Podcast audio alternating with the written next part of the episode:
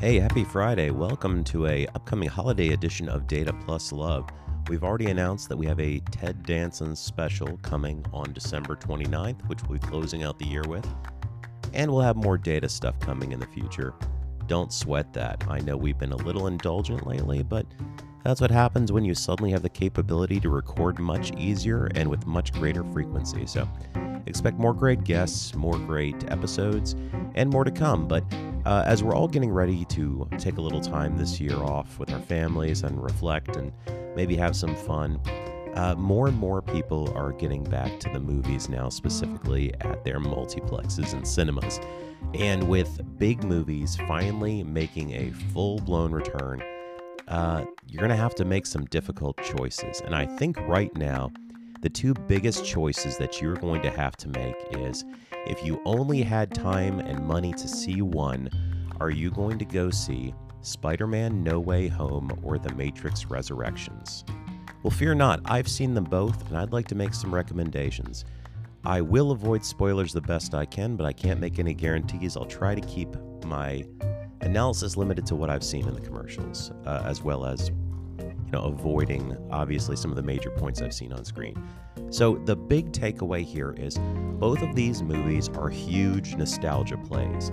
So they're both referencing back to stuff from about 20 years ago. So The Matrix obviously hit big in the late 90s. It was a huge cultural touchstone and actually went on to influence movies for many years after that.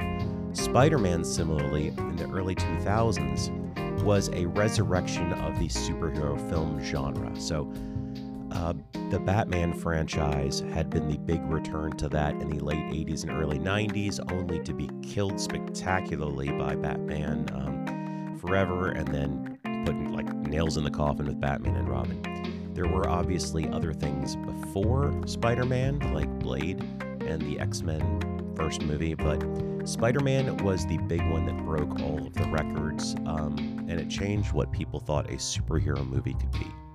So, again, let's talk brass tacks here.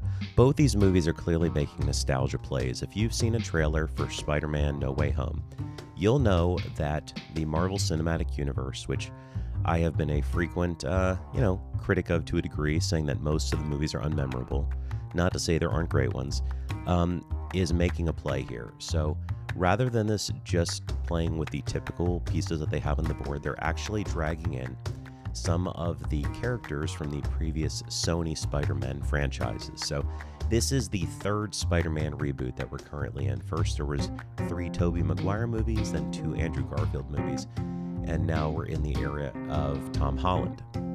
If you watch the trailer, you'll see that you're going to have Dr. Octopus from Spider Man 2 in about 2004, as well as a, a, referenced return of the Green Goblin, played by Willem Dafoe.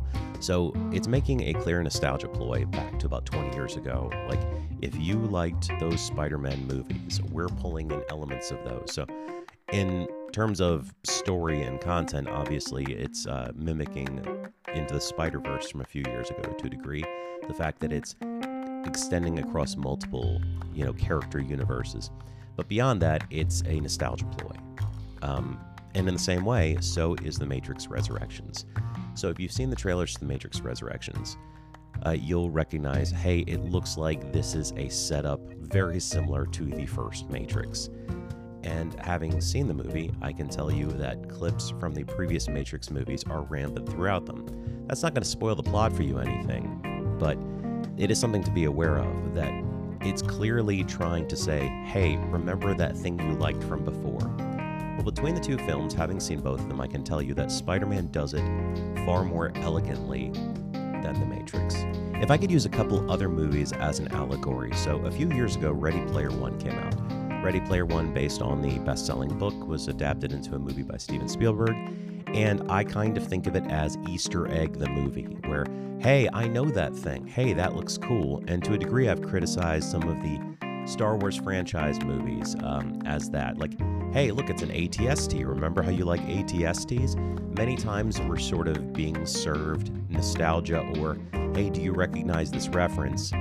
In lieu of story content. And Ready Player One, as a book, which I've criticized, is, you know, 80s porn. Um, in many ways is like that as a film, except it's more broad. You know, people are watching it looking for references to Back to the Future and King Kong and seeing their favorite video game players in it. And that's what's energizing them more than the actual quality of the story and sort of the realism and believability of the characters and their motivations. Now, juxtapose that against Free Guy, which came out uh, in late summer, early fall.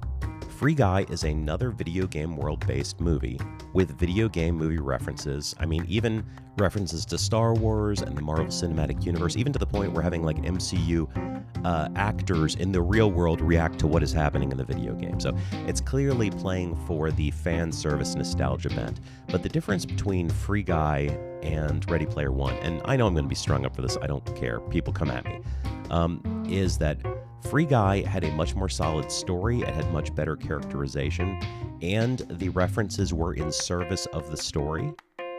Whereas with Ready Player One, the references were often references for the sake of references. Or the reference is the story. You know, hey, remember this thing? Isn't that great? And I, I mean, to, to a certain degree, Ready Player One's a little bit sycophantic in that uh, sense, right? It's all about a sort of media mogul who his influence over culture is so great that all of the kids of a new generation are obsessed with all of the same 1980s era media that he used to be into. And I mean, the the author of the book is guilty of that in uh, other books he's written as well. So it's kind of his zone. It's like he's into stuff and he just wants to talk about that. And I get it. I'm doing that right now. I'm talking about stuff. But I would compare um, Spider Man No Way Home and The Matrix to those two things in that very same way. So, Spider Man No Way Home is equivalent to Free Guy in this case. While it is definitely pulling from other sources and things that you know that you like, both in terms of the Marvel Cinematic Universe as well as some of the references it's going to be making to other things you've seen before, it's done fairly elegantly. And it is fan service, no doubt. Like, this is being done because they know people will enjoy it. But it's done in a very celebratory and, you know, kind of dignified way in some cases elevating things from before that maybe didn't get as much love. And in the case of The Matrix Resurrections, it's almost done kind of cynically. It's self referential to the point of pain, with scenes being mirrored and things being thrown back to, even though you as a viewer would recognize this either from earlier in the movie or as one of the more iconic scenes in the original Matrix franchise. It's not done in a very sophisticated way. And I know that there will be this being the Matrix, and the Matrix having been such a big cultural touchpoint in the past. There's going to be articles written about this. There's going to be analysis done.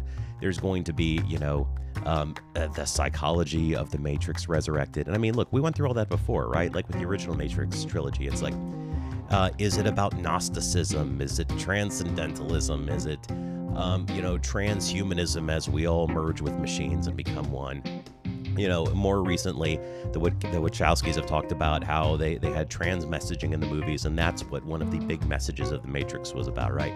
So there's been all of that that's been said about The Matrix. And, and it's really like many of the points of The Matrix and many of the points that you'll see in The Matrix Resurrections have been made before and perhaps been made better in more recent media that you've been familiar with, things like Westworld or Person of Interest and things like that that have touched on many of the concepts that are being revisited here. I mean, at the end of the day, if I had to choose between seeing these two movies, I don't think either is amazing. I enjoyed Spider Man a lot more than I enjoyed The Matrix Resurrections, and honestly, I don't see myself watching The Matrix Resurrections again. I'd much rather just go back and watch the first Matrix movie. I, would get a lot more out of it. And honestly, this movie looks too shiny. The original Matrix had a lot more grit to it, it had a lot more you know, realism of a simulacrum. And in this case, it just looks like shiny, pretty 4K movie, and it doesn't feel very Matrixy to me. So between the two of them, I'd go with Spider-Man. It's a lot more charming. It's something that's enjoyable. It's got ups and downs. It's got heartfelt character moments. And honestly, it felt a lot more like a movie than the Chris Farley show making references to something that I used to like. So that's my tip on what to watch this weekend when you're home with your family and out on the holidays. Great talking to you, Data Fam. We'll be back to you with a regularly scheduled Data Plus Love episode in the new year. Hang on for our Ted Danson end of year birthday celebration on the 29th, and I'll talk to you soon.